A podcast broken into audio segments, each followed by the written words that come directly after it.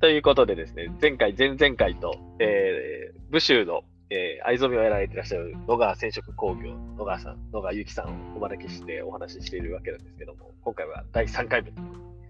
あの、毎回ゲストが来ると、長尺になるなと思いながら やってるんですけどで、あの、だ、だ、まあ、よかったら皆さん前、あの、前編、中編って、あの、上げておくので、あの、それぞれ聞いていただきたいんですけど、まあ、あの、中編はどんなお話をしてたかっていうと、あの、もう子供の頃から5代目と呼ばれていた野川さんが、まあ、どういう経緯で、えー、家業を継ぐというふうに決意されたのかとか、で、えー、一度別のね、会社にこう就職された後に、うん、家業に戻ってくる。そして、あの、戻ってきた後に、うん、まあ、どういうことをこう積み上げていきながら会社の中で今のまあポジションというか信頼関係築いてこられたのかとか、うん、あまあ、あとはその家業に戻られてすぐにコロナがあったので、うん、まあ、そういう意味で言うと、まあ、ある種そこに一つ余白が生まれて、その余白の中で新しいことにいろいろこうチャレンジをされてきたとか、そんなお話を聞いてきたので、それはそれでぜひ皆さんに聞いてもらいたいんですけど、で、あの、後編、まあ、これラストの、あのテーマとしてちょっとお聞きしたいなっていうふうに思うのは、うん、その、まあ、その自分の会社の事業を承継していくっていうことももちろんそうですし、あと野川さんのやっぱりこう見てるところって、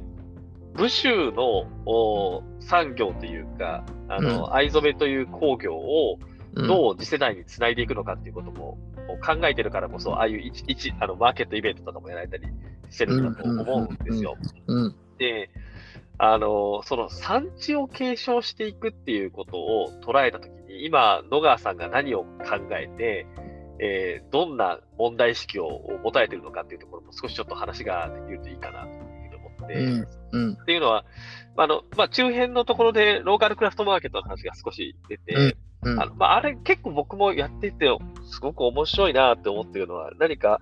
あの、場所を超えた組合組織みたいなことができてるのがすごく面白いなと思って。て、そうですね。ね、だからさあの中辺で野川さんがおっしゃったのは、その利害関係がないってまさにその通りで、うん。うん、なん。かと取引だったり、あのなん。か具体的な省流としての関係性があるわけではない中で、うん、えー、各産地でこういったものづくりだったり、その背景にある地域性であったり、文化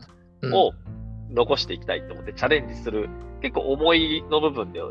共有できる人たちが集まって、うん、で、それぞれの取り組みであったり、えー、実践例だったり、うん、えー、あのもうそれこそこうモチベートし合う、情報、ノウハウを共有し合う、なんかそういう場ができてるのがすごく面白いなというふうに思って、だそれがあの野川さんを知って、あの同志って言わせたところがあるんじゃな。いかなと思ってるけど、で、これって一つの産地の中でやっていくってなると、ちょっとまた全然ね、なんか話が違ってくるところがあるなと思ってて、うん、あの、まあ、そもそも、あのー、え藍染めとしてやってらっしゃるところは300社あったところが4社残ってるっていう話があるんですけど、うん、その4社の方々、例えば剣道着とかっていう領域で言うと、あの、お互いライバル関係にあったりするじゃないですか。まあ、産地って結構そういう側面ってあったりするし、うん、で、そういった中で、なんかこう、こう産地をこう継承していくっていうことを考えたときに、うん、もちろんなんか、こう、協力し合うところは、あの、協力し合うべきなんだけれども、うん、なんかそうは言えな、言ってられないようななんか現実問題とかもあるのかもしれないなというふうん、なんかそのあたりなんか実際問題、野川さんとしてこう戻ってこられて、産地そのものを継承していくってことを考えたときに、何が今見えてるんだろうなっていうところをちょっと紐解いていければなと思ってます。はい。って感じなんですけど、あの、ちょっとバクッとまず聞きますけど、野川さんどうですか？な すごいな、深いな。いや、深いですけど、身近なことなんで、あのいくらでもお話しすることはあるんですけど、はいはい。あのまあ、あの今申し上げたように、自分たちの産地で言うと、藍染めっていう意味では4社残っていて、えーと、うん、みんな何かしらの形で剣道業界に関わってます。はいあのまあ、その最終製品を作っているあの剣道着とか袴の縫製をして最終製品を作っているのはあの僕らだけなんですけれどもそれに使う素材っていうのはみんな作ってるんですね。うんうんうん。はいはい、であのそんな中であのなんでしょう剣道業界が、かなり、えーと、盛り上がってた時って言ったらあれなんですけど、まあ、藍染め、ブッシュ一強だった時はい。っていう、まあ、時があって、その時はやっぱ各社商品開発とか、うん。まあ、ある意味その、まあ、しのぎを削ってたみたいなとこあるわけですよ。うんうんうん。はいはいはいはい。はいはい、僕らはその自分たちのあの製品として縫製っていうので、うんもちろん技術の見せ方はあったんですけど、まあ、染め方から織るこう密度とか糸使いとか、うんうんうん。ねあとはその、ね、ブランドとして、まあ、どういう作りになってるかとか縫製工程をうまくすり合わせたりとか、うん。まあ、あとは問問屋経営とか直営店経営とか、まあ、いろいろありますよね。はいはい。そういうのかなりやってたんですけど、うんまあそれやっぱり僕周辺でもちょっとお話したんですけど、うんあの限りが見えているような状況なんですよね。うんうんうん。まあ、それは剣道人口が減ったりとか、あのう他の素材のものが出てきたりとかってうんいろいろ剣道業界の流れがあるんですけど、うんでそんな中その、まあ、もう一本の柱じゃないですけどうん。別のことにやっぱりあの動いてる動き方が各社ちょっとずつ違うんですよ。うんうん。うん。例えば、あの僕らだったらその一般商品、まあ、先ほど、ねあのお話ししてもらったようなそのサムエとかそういうので、まあ、うん。一般の人にも触れてもらうみたいなことを商品開発をしながら物で理解してもらいたいみたいなところがあったりとかするんですけど、うん。うんあのまあ、あるところはその体験というか、うん。まあ、小学校とかの社会科見学みたいな感じを受け入れて、うん。まあ、こうそれを主軸にしてるところもあれば、はいはい。あの新しい機械を入れて、あのまあ、染色整理加工ですね。例えば、なんかこうジッガー染色機とか、うん。あのこうダメージ加工する大きいこうドラムの洗濯機とか、はいはいはい。そういうのを補助金使って入れて、あのお藍じゃないところで、あのまあ、繊維業なんだけど、あうん。の整理加工を一つの主軸にしてるみたいなところもあったりとか、そのまあ、もう一本を別のところでどう稼いでいこうかみたいな考え方がちょっとずつ違うんですよ。はいはいはいうんその中で、なんかもともとあのガチバチバチやってた世代と、あのうん。うん。うん今そこを、そのバチバチやってた頃の雰囲気はわかるんだけど、うん。自分は特に何の恨みつらみもないし、みたいな世代とちょっとずつこう分かれてるって感じですね。おー。それは他のその4社も、はいまあ、ゆうきさんみたいにその若手が入ってきてるっていう状況ではあるんですか？そう、それもあのなかなか難しくて、あの入っていなくて厳しそうな状況に今あるところもあって、一一方で、その僕は、えー3年前、あ4年、5年前か、5年前にうん入りましたけど、うん、そのタイミングって当然各社ずれてるじゃないですか。そうですね。そう。うん。だから今僕が産地の対若手なんですよ。うんうんあー。で、次、あのー若手が順当に入ってくるとしたら、えーまあ10年くらい先ですね。で、まあ僕の前に入ったのは10年くらい前とかっていう感じだったりとかして、ちょっとずつこう、なんでしょう、ずれてるから、うんこう連携がうまくこう、同じこう若手同士だったら、同じ若手っていうか同世代同士だったらもうちょっとできるんですけど、その辺がなかなか難しいっていうのはありますね。うーんうんでも今の話で言うと、はい。産地内はそんなにバチバチはしてないそうですね。あの、なんか過去のことを引きずってる人が一人で怒ってるみたいな ことはありますけど、あの、なんでしょう。うんと例えば僕なんかは今、その誰からもあの怒られることとか、あのなんかい意地悪されるとかってことはないですね、基本的には。もう、ん。だし、もう4社しかない状況で、今更そんなことする状況じゃないと僕は思ってるので、ああ。はいはい、それをまあ皆さんがどう思ってらっしゃるかっていうのを目線で見ると、なんとなくもうみんなそんな感じですね。なるほど。もう今殴り合ってもしょうがないでしょみたいなところあります。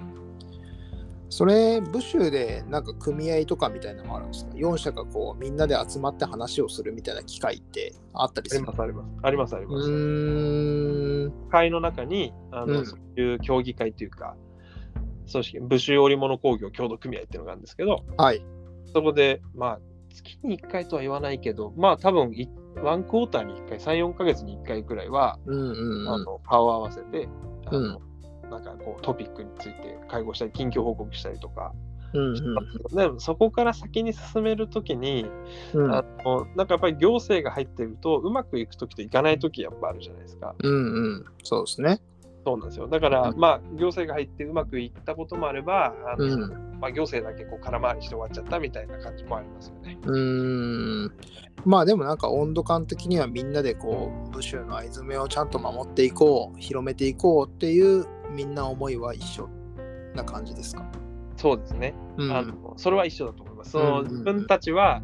少なくとも残っていきたいと思ってるし、うんそのために相手を倒そうとは思ってないと思いますね。うーん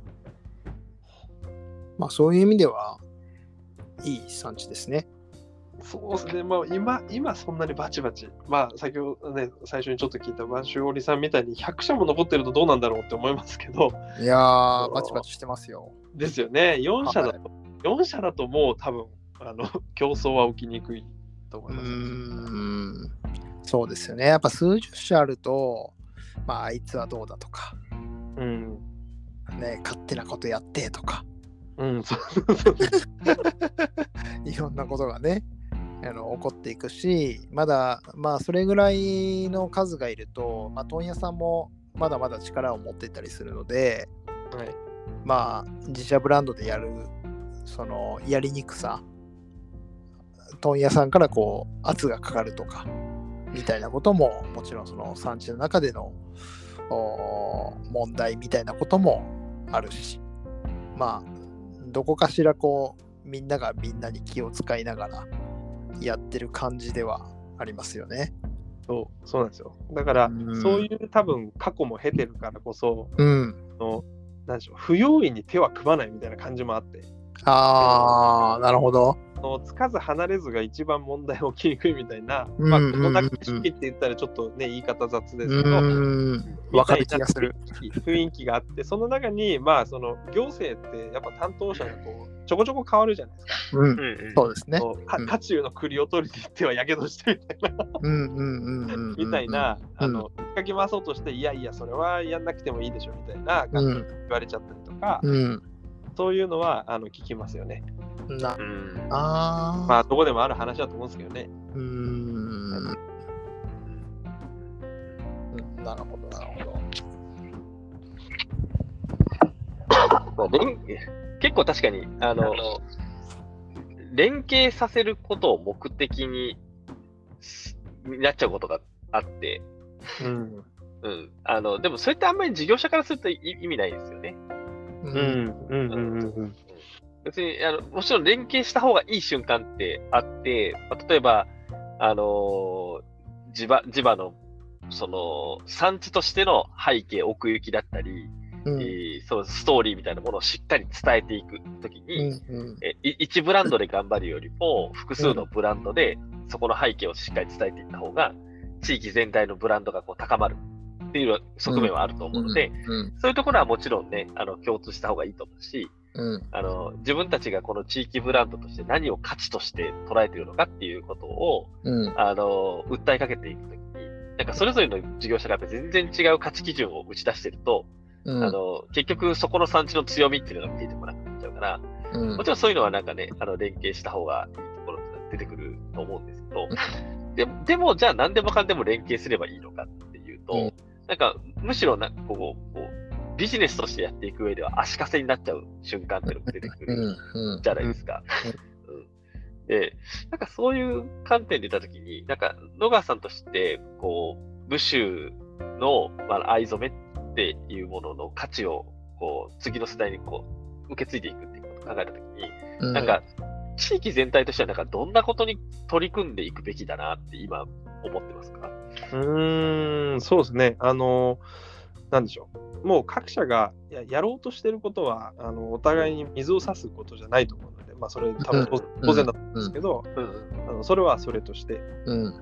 ただ、なんかその、うん地域の、えっと、自分たち事業者じゃなく事業者も行政も抜いたその他のその住民たち。に応援してもらえないんだったらなちょっとダメだなと思うんですよ。うんはい、で僕はやっぱりそれをあのちょっと戻ってきてしばらくしてうん。思ってやっぱ同級生とかあの、うんやっぱりあ戻ってきたんだとかって、うん。やっぱ生まれるじゃないですか。うん。うんうん。そういう中でやっぱりなんでしょうねあのあまあ僕が藍染めの会社に勤めてて、まあ、後継ぎとして戻ってきたって話までで終わっちゃうというかうんその先のなんかそのじゃあ地元の未来のことまでなんか戻ってきたことによって一緒に考えようぜみたいになるかと言われたら、うん。まあなかなかそういう瞬間もあんまり僕の場合はなくてうん。そうなんかそれがちょっとあの寂しいなってなんとなく思ってたうん。それでなんかあのーまあちょっとね澤さんに周辺でちょっとだけ触れていただきましたけど、うんあの青島の位置っていううん。これはもともとあのー田山花いっていう、あのー作家の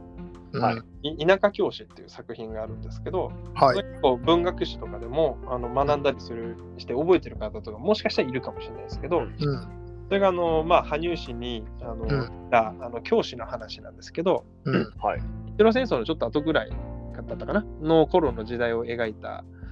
明治くらいの話なんですけど、うん。まあ、その冒頭がその四里の道は長かったその間に青島の位置の立つ羽生の町があったっていう冒頭で始まるんですよ。はいはいはいはいでそれがまあそれは青島の位置っていうのはその当時武州の反物をすごい売買してる場があったっていうその情景が入った時の印象だったっていう、まあただそれだけなんですけど、うんうんうんうん。それはやっぱあのその藍染めのことを書こうとしてるわけじゃない小説にその一節が出てくるって僕としてはかなりインパクトがあってうん。うん。なんかそういう当たり前だった光景とかうん。あまあそれは人たちが誇りに思ってたかどうかは分かんないんですけど、うんうんうんうん。なんかそういう雰囲気を目指してなんか自分たちだけじゃなくてみんなでこう動いていければなっていう思いがあってそのうん「青島の1」っていう言葉を、まあ別にそれは商標でもなんでもないのでうん。ちょっとお借りしてまあそれを起点に藍染めというものもあのまあ外にこういろいろ発信もするんですけどうん。地元の人たちにやっぱり愛してほしいしうん。やっぱ地元の人たちこそあの武州の藍染めの事業者の作ったものをうん。ま一番に身につけてくれたらしかもそれなりのちょっとリーズナブルな価格でうんあの最新情報をキャッチアップしてくれたらいいよねっていうのが思いとしてはあってそういう場を作り始めてるっていうのはあるんですけど、なるほどね。まあその当時からするとその青島の位置は日常だったわけですもんね。そうそうなんですよ。うん、まあそれをまあ買うまあ商人ももちろんいれば地元の人たちもいるでもっと言うとその野良着を着てたっていうのもまあ近い地域の人たちですよね。それを農作業をしてた方々も。まあそこってなんかあの民芸と通ずるところがあるなと思うのでそのはい。やっぱり暮らしの道具として作られていたもの。で、まあ、それが産業にどんどんこう変化していく中で、えーその位置が行われ、えーまあ、都から商人が来て、えーそれをまた都に持っていきだったのかもしれないしうんうん。それをこう一周回ってやっぱ地元のものを地元の人にあのしっかり愛してもらって使ってもらうっていう状況を作ろうみたいなのは本当に素晴らしいことだなと思うし、えっと僕もやっぱ自分でお店を持ってやってるのもまあ兵庫のあものを売ってるわけですけどもまあ一緒に職人さんと作って販売してたりっていうお店っていう場を持ってるのもやっぱ地元のものを地元の人に使ってもらう、まあ、しまず、まあ、知ってもらうことからですよね。うんうん。まあ、本当に自分たちが住んでる町にこういうものづくりがあるんだってことをまずは、まあ、知ってもらって、うんで、まあ、食べ物って結構その、ね、ローカリティだったりとか、あ地元のものを食べたいみたいなものって結構あると思うんですけど、まあ、生活で使うものってなかなかそこに意識があの向くのには時間がかかるので、うんまあ、なんかこう続けていく中で、えーだんだんとこう地元の人たちがあの使ってもらえるような状態を作れば作れればいいなと思ってたりもしました。そうですよねもう亡くなってしまってからじゃあのもう一回やるのは大変なんですよきっと。うん。うんそうですよね。だから亡くなる前にあの僕らも地元の人をあの、うん。まあファミリーセールじゃないんですけど、うんファミリーとしてやっぱり愛していきたいし、あのみんなにも愛してほしいなみたいなそういう感じですね。あのすごいざっくり言うと。その青島の位置には、はい。他のその会社さんも出店されるんですか？そうですね、あのーうん、もちろん事業者の、藍染めの事業者にも、うん、とりあえず全員に平等にお声かけはしてます。ただ、あのもともとその全員参加しないと成り立たないっていう前提で始めてはないので、うん、あのまあ、いつでも、あのお手すきの時に参加してください。ただ、野川染色工業はあのずっと参加しますっていうスタンスで、なるほど。あるのと、あのまあ、そこにまあ行政の人たちにも多少活躍の場をあの、作らせてもらって、で、あとは本当に、あのまあ、羽生を中心としたあの武州の出店者の人たち。に、うん、あのもちろん食べ物も、まあ、キッチンカーとかも普通にあるし、あのいろいろ参加してもらってるんですけどなんとなくちょっとこう藍染めとか青とか、うん、そういうのを意識した例えば商品をややってもらうとか、まあ、自分が身につけるでもいいですし、うんうん、そういうちょっとした仕掛けをちょっとだけのハードルをちょっと超えて参加してくださいねっていうふうに、あの徐々にやっていってるって感じですね。ああいいですね。なんかそこがあのーまあ、野川さん、そもそもこのゲストにお呼びしようと思ったのも、お便りをね、いただいていて、はい、でその中で一つ、その産地に関わっていく中での同業者同士の関わり方やデメリット、デメリットみたいなところみたいなのをあの質問でいただいてたんですけど、うん、なんかずっと、まあ、前編、中編、まあ、後編もお話を聞いていて、あの一度も野川染色工業がっていうあんまりこう話がなかったなと思って武州の藍染めがっていう話の方がやっぱ多いので、こう産地としてやっぱりその藍染めをこう広げていきたい、まあ、に認知していただきたいみたいなところの思いが本当に強いんだなと思って話を聞いてました。うんそういう意味ではなんかこう産地同士まあ、さっき澤田さんもねあの言ってましたけど、まあ、あのみんなが武州の藍染めっていうことを発信することであのまあ消費者の方、まあ、使い手になる方々からすると、まあ、野川さん、まあ、それぞれね、まあ、産地の中では自分の商品がこうだとか、えー、っとあそこの商品はこうだとかっていう違いはもちろんあるのは当然でなんですけど、うん、まあお客様からすると武州の藍染めっていうものをあの欲しいとか買いたいとか見たいって思ってる方々にとってはより多くの商品をあの見れる方があのすごいいいいい状態なんだろうなと思っていて、うん、みんながこうこう内側内側ではなくてこうみんなが武州の藍染めはねっていうあの4社ともその精神であの発信を続けていくとこう産地同士の関わり、えー、っていうのはよりあのインパクトが出るような、まあ、発信なんじゃないかなというふうに僕は感じています。ありがとうございます。はい。こここ録画してなんかいろんな人にあのしてくださいって言いたい。大丈夫録音されてるんで大丈夫です。はい、この後編のここのポリス人の言葉聞いてください。秒数指定して。ありがとうございます。でも本当にあのおっしゃる通りです。もうそこ、そこですね。あのそういうふうになっていったらいいなと思いますし、うん、そういうふうに自分が動けてればあのいいなって思ってます。今は。うん。いややっぱそこがなんかこ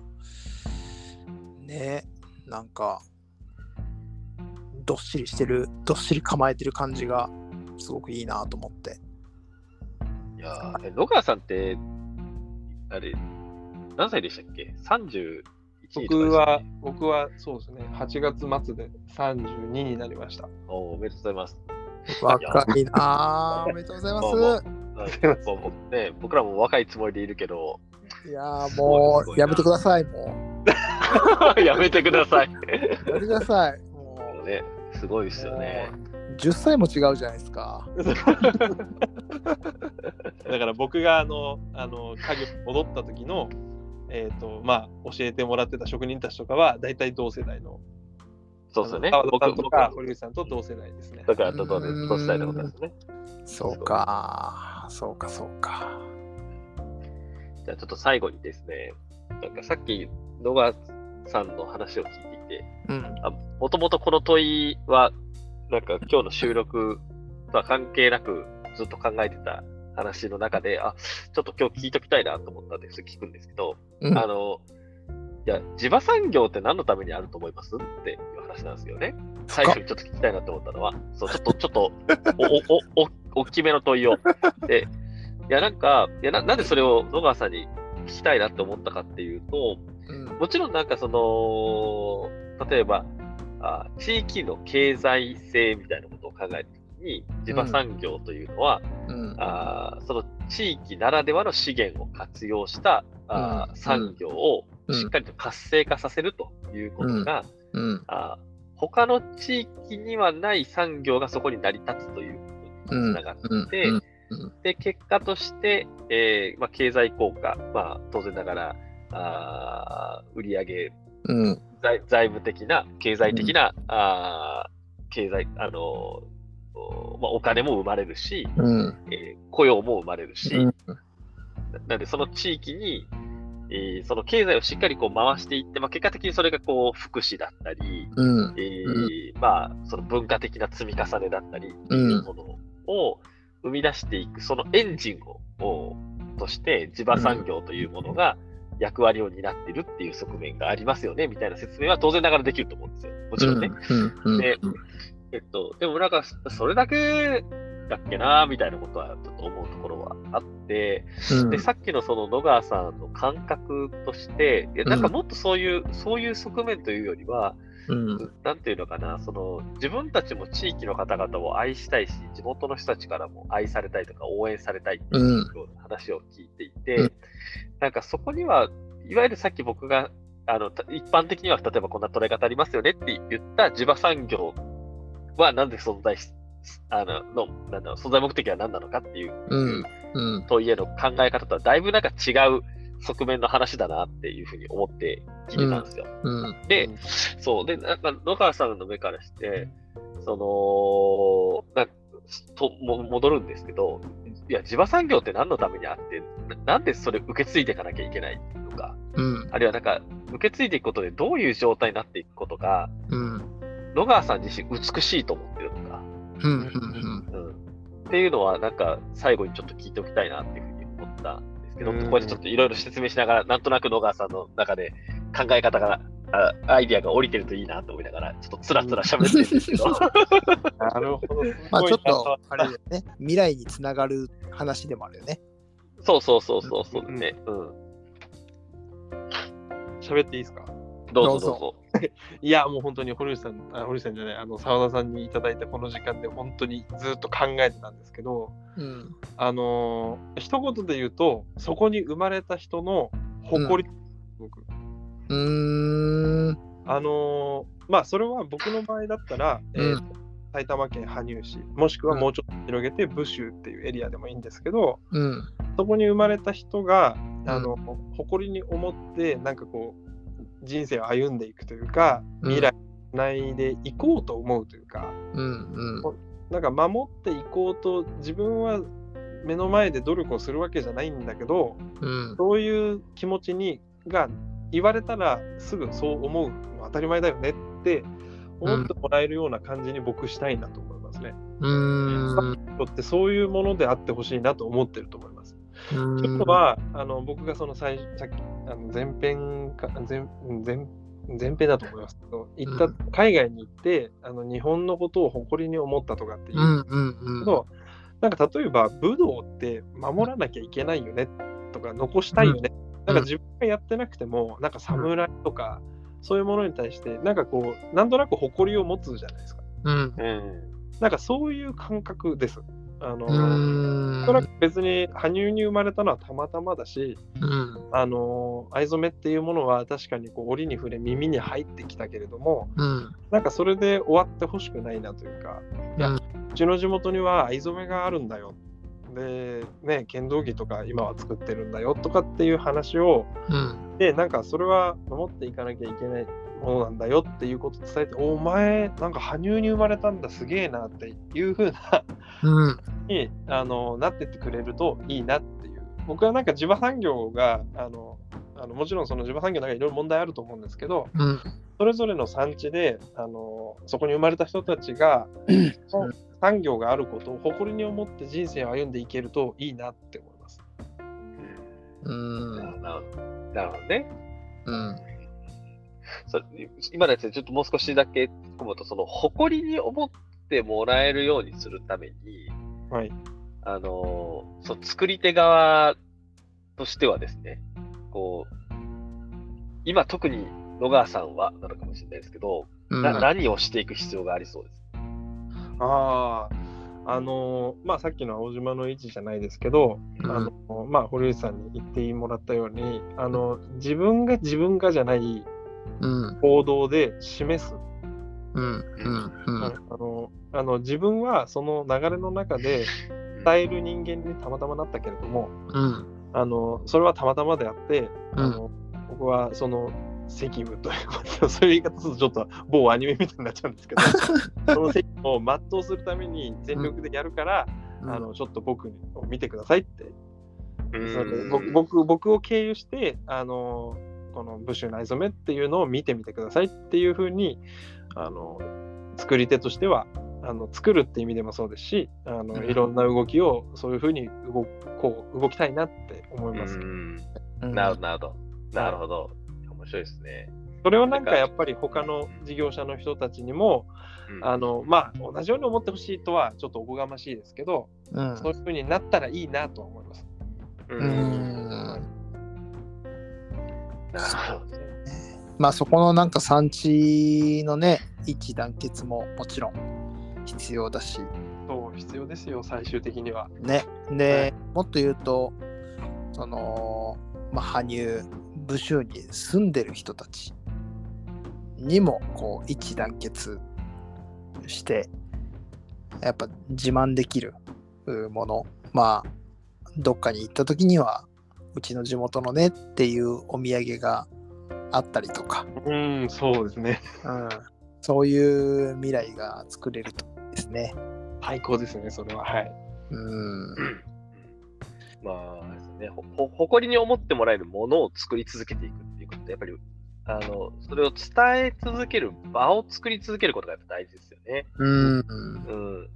そのまあ、場場っていうのは具体的な店舗とかっていう意味合いだけではないと思うんですけど、うんうん。あの、青島の位置っていう場ももちろんそうだと思うし、うん。場合によっては情報発信をする何かそういうウェブサイトなのかもしれないし、まあ、それはもう、なんかいろんな場の作り方っていうのはあると思うんですけど、うんやっぱこう、作ってる側が、こういうものを作っているんだから、知ってくれればいいのにとか、誇りに思ってくれればいいのにじゃなくって、うんあの、しっかりと、やっぱり、あの、地元の方々に愛してもらえるように、届けられるように、ちゃんとその伝え方を工夫し続けていく。うんうん。なんかそこを作り手側の人たちが先導して、うん今新たな形でやろうとしているのがすごく面白いなっていうふうに思っていて、僕としては。うんうん。なんかそのあたり、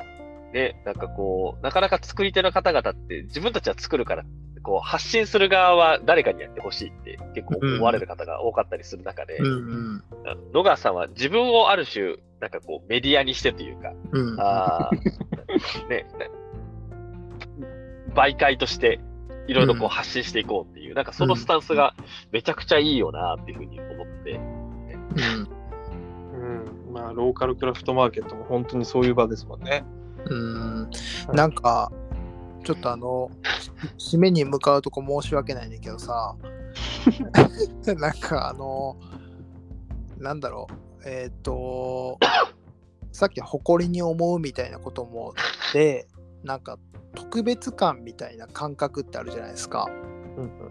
それとまあ野良着で着てたっていううんあここにいるとこれが日常でこれが当たり前だっていうのとってなんかこう相反する感じではあるなと思うんですよ。野川さん的にはこうどっちに行くといい？なんか特別な方に行くっていうのは僕なんだろうもう絶滅の危機寸前ぐらいになったりとかすると特別な感じになっちゃったりするような気もしていてはいはいはい。でもこれがあることが当たり前っていう状況ってまだまだこう産業って元気がある状態だと思うんですよね。うんで当たり前にあると特別に思わない可能性ってあるじゃないですか。うん、はいはい。もあって、なんかこう、どういう状況がなんか一番ベストで、小川さん的に気持ちいい状況なのかなと思って。あー一番ベストは、あのー例えば、えーと、高校生くらいまで地元にいるときは当たり前で、うん。えー外に出たときに、うん。それが当たり前じゃないと気づいて誇りに思う。僕がまさにそうだったね。やっぱりさっきの日本のものづくりに気づいたみたいな全く同じで、はいはいはいはい。当たり前そう、日本車が走ってるのは当たり前ですから、日本で。そうですね。え、でもアメリカ行って走ってるみたいな、そういう、その、まあ相対的に気づくじゃないですけど、なるほどなるほど。それがいいなと思います。なるほど。いや、めちゃくちゃ理解できました。あ、そうですか。ありがとうございます。はい。いや結構これって正反対の場所にいるなと思ってて、なんかどういうのが正解、正解、まあ正解ではないんだけど、なんかどういう状態がいいのかなってふと思って。うん。だからまあ、逆にこうよそから入ってきた人がどうなってほしいかっていうのはまだなかなか考え中で、うん。あのよそから入ってきた人はアクティブでいてくれるから非常にこう仲良くはしたいじゃないですか産地として、うんうん、そうですね。うん、だからそういう人たちに対してあの、でこのなんでしょう。あの入ってくんなよみたいな感じじゃないようなうんうんうん。感じがいいのか、うん。うん。難しい。なかなかその辺どうなんだろうなっていうのはうん。まあ動きながら考えるって感じですかね。うーん。なるほど。はいまあ、その青島の位置は地元の方に向けて、あの、地元の良さをしっかり発信しながらも、まあ、ね、いろんな百貨店で野川さんも行商しながら外に出て、はいローカルクラフトマーケットではいろんな、あの場所にいる人たちにお届けをして、まあ、外からも内側からも今両軸でやってるなと思って、あのすごくいいことだなと思って、はい。なんかあの9代目くらいのあのうちの跡取りがなんか地元ね青島の位置なんだけど青島の位置立ち上げたの俺のひいじいちゃんらしいみたいに言われたいですね。いやー、いいですね。まあ、4代先、5代先みたいな感覚ありますよね。う ん第360何回とかですね。いいですね。いや、でも、あの、逆にもうやり始めたらそこまで続けていってほしいなと。そうですね。うんあのまあそれは見守ってみてください。なんか当時のね、なんか風景みたいなのがどっかの書類で出てきたらいいのにね。